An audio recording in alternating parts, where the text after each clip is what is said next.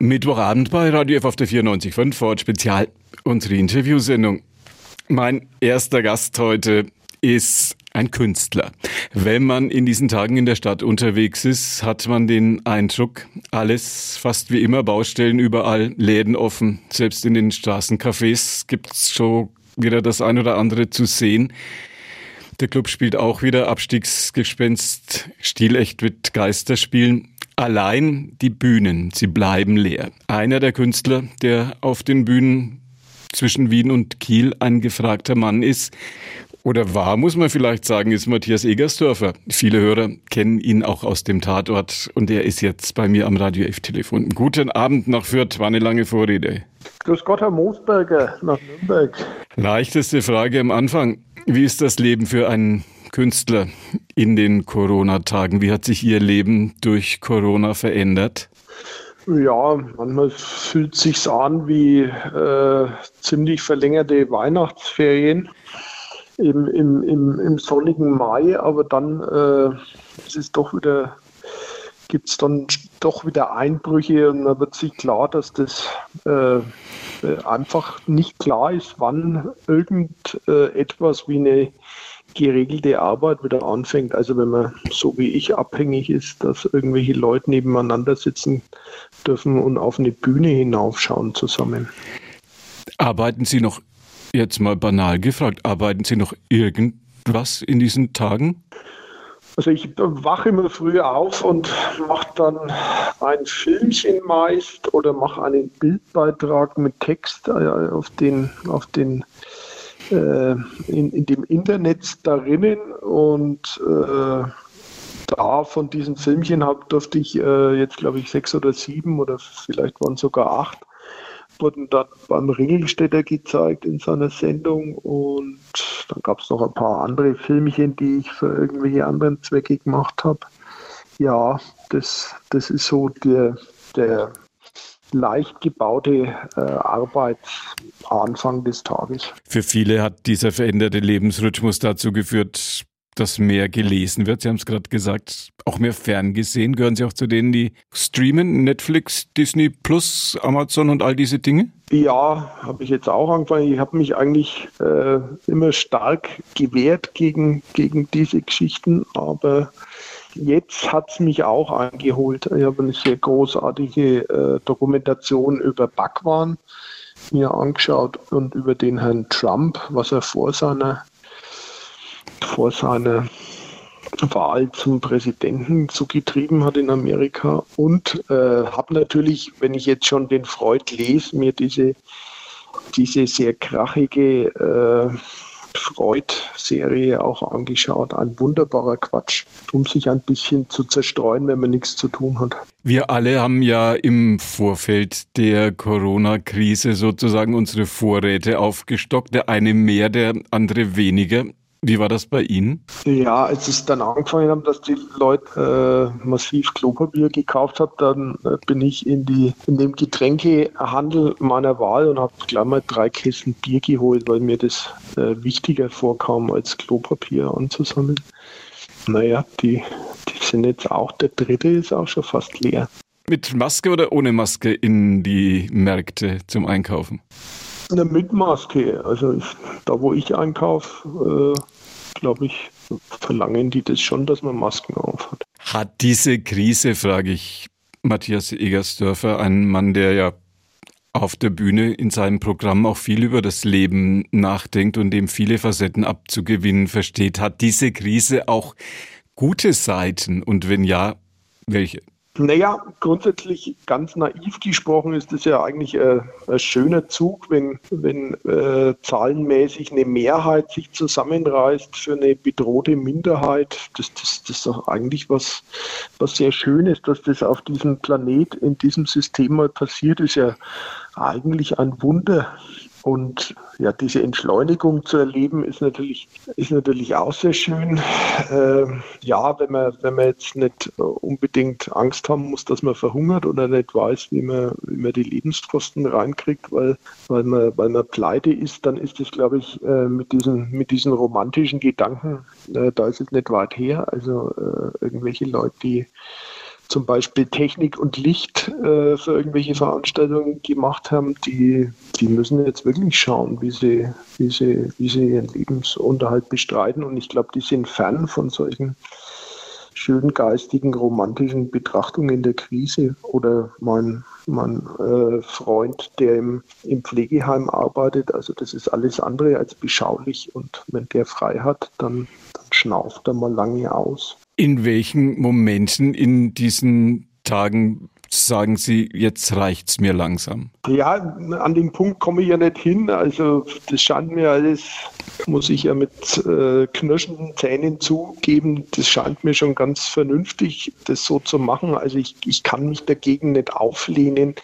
Und es ist natürlich auch äh, verständlich, dass, dass kein Mensch äh, gerade uns sagen kann, wie, man, wie das jetzt weitergeht und ob wir dieses Jahr nochmal auf eine Bühne kommen. Äh, aber da gibt es auch Momente, also ich will ja nicht nachtragend sein, aber es hat schon verdammt lange gedauert, bis die, bis die Damen und Herren, die jetzt so oft das Wort ergriffen haben, dass denen mal eingefallen ist, dass jetzt noch irgendwelche Leute gibt, die Kunst machen und äh, da haben sie sich, irgendjemand hat es ihnen gesagt, glaube ich, dass man jetzt mal auch die, die Hans Kasper erwähnt, äh, die, die für die Sachen zuständig sind, die, die, die man sich halt nicht leisten äh, braucht in der Katastrophe. Das hat mich schon ein bisschen geschmerzt, dass das so ganz am Schluss erst wir erwähnt wurden. Aber ja, drauf geschissen.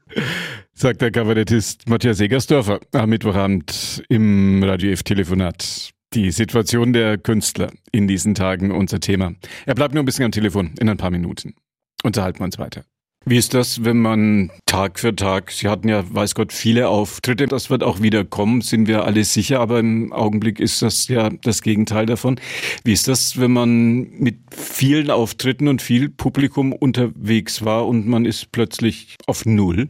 Naja, das äh, sprengt ja einen Rahmen, der, also so lange Urlaube mache ich in der Regel nicht, wie, wie diese Pause, die jetzt angefangen hat. Und es ist ähm, eigentlich immer schön, zwei, drei Tage in der Woche unterwegs zu sein. Man freut sich dann auch wieder, wenn man heimkommt und äh, das fällt jetzt halt alles weg. Man ist nur noch daheim und ähm, ja, kann kurz spazieren gehen, aber landet dann natürlich auch wieder daheim. Und das ist ein wenig ungewohnt und das geht mit der Zeit auch ein bisschen auf den Sack. Ja. Wie halten Sie Kontakt zur Familie, zu Freunden? Wie sieht das bei Ihnen aus? Naja, jetzt dürfen wir sich ja wieder treffen. Äh, so viel ich weiß, dass man sich ja mit einer Person oder, oder äh, äh, treffen und dann treffen wir uns halt oder telefonieren oder was man halt macht. Ja. Lesen Sie mehr als sonst? Gucken Sie mehr? Alle alten Tatorte nochmal durch? Filme, Serien, Musik? Das ist ja das, also, wo sich viele hinflüchten. Ja, also Filme, in denen ich mitspiele, äh, habe ich gerade gesteigertes Interesse, mir, mir sowas anzuschauen. Ich habe jetzt gerade äh, angefangen, die gesammelten Werke von Sigmund Freud äh, zu lesen. Da, das, ist a, das sind ein paar Bücher hintereinander. Also habe mich da schon eingerichtet, dass das dass das auch ein wenig länger geht und schaue sehr gerne äh, äh, Cheers. Das ist, glaube ich, eine, eine Sitcom aus den 80ern, dürfte es, glaube ich, gewesen sein. Und das, das erfreut mich, das erfreut mich sehr. Sind die Musiker, sind die Künstler, sind die Schauspieler, sind es diejenigen, die in dieser Krise am weitesten hinten stehen? Meine Baustellen laufen wieder, Supermärkte laufen, Arztpraxen laufen, Busse fahren. Wir senden unsere Hörfunkprogramme. Allein es darf keiner auf die Bühne. Ja. Naja, ist wahrscheinlich schon so. Ja. Was fällt Ihnen bei Kekulé und Charité ein?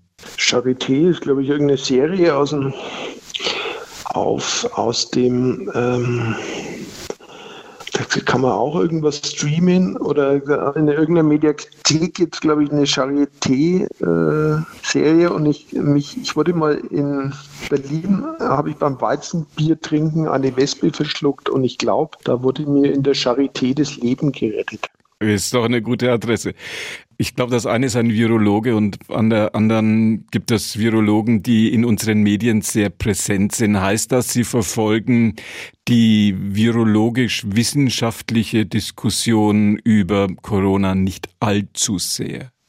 Oh, also ich äh, habe hab am Anfang sehr viel sehr viele Nachrichten und, und Livestreams und Brennpunkte angeschaut. Dann habe ich aber gemerkt, dass es mir, dass es mir nicht gut tut, wenn ich da äh, äh zu viel äh, zu viel an, an äh, schau und anhöre und bin jetzt an einem Punkt, wo ich äh, gelegentlich mal Radio höre und äh, einmal am Tag die Tagesschau mir reinziehe. Aber äh, ja, ich merke, dass, dass ich da zu viel von diesen Geschichten nicht äh, verstoffwechseln kann und ich hoffe, dass man mir Bescheid gibt, wenn es wieder weitergeht, dann, dann möchte ich da gern mitmachen. Und wird dieses Thema, wird dieses Corona-Thema, dieses Covid-Thema, wird in Ihre künftigen Programme eingehen müssen?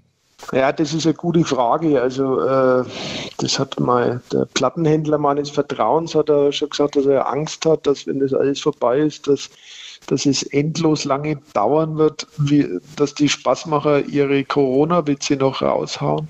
Das ist die wirklich die Frage, wenn es wenn das mal vorbei ist, ob dann jemand noch äh, Scherze über Corona äh, hören will. Also ich glaube, man muss das in irgendeinen, in irgendeinen zeitlosen Rahmen äh, setzen und versuchen, gewisse Worte äh, zu vermeiden und diese, diese, äh, äh, diese Aspekte des Össins und, und, und der Weisheit, die aus dem Ganzen herausschwappen, dass man das abschöpft und dann vielleicht in einen Kontext schafft, wo man sagt, da kann man vielleicht dran denken, aber man muss nicht unbedingt.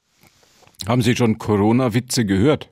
Ach so, ja, ich glaube, da gibt es Sachen, aber genauso wie ich mich von diesen, von diesen Brennpunkt-Sendungen fernhalte, halte ich mich auch von diesen äh, Spaßsendungen äh, äh, ein bisschen fern. Also da bin ich nicht so, da bin ich nicht so äh, ganz auf der Höhe, muss ich sagen. Aber es gibt, es gibt durchaus lustige Beiträge von Kollegen. Sigmund Freud wird Ihr Begleiter sein für die kommenden Monate. Ja, genau. Er hat, glaube ich, das steht noch bevor auch was über den Witz, glaube ich, geäußert. Aber so weit bin ich noch nicht. Ich bin jetzt erstmal bei der Einführung in die Psychoanalyse. Letzte Frage an Matthias Egersdorfer. Was werden Sie als erstes tun, fragen wir uns alle, wenn sämtliche Beschränkungen wieder aufgehoben sind? Oh, naja, also ich glaube, irgend so ein, so ein schepperndes Konzert im, im Kunstkeller zu Fürth, das wäre, glaube ich, äh, großer Herzenswunsch. Wo, wo die Hosen flattern vom, vom, von, der, von dem Sound der Bassgitarre. Das, das würde ich mir wünschen, glaube ich, ja. Das war der Blick nach vorne, Interview dramaturgisch sozusagen das, womit wir zum Ende unseres heutigen Radio F-Interviews mit Matthias Egersdorfer kommen. Mit einer Perspektive eines Künstlers ausführt. Vielen herzlichen Dank. Äh, ich bedanke mich bei Ihnen, Herr Moosberger, für das, für das äh, Gespräch, das den Tag doch einmal wieder eine andere Wendung gegeben hat. Grüße nach Fürth.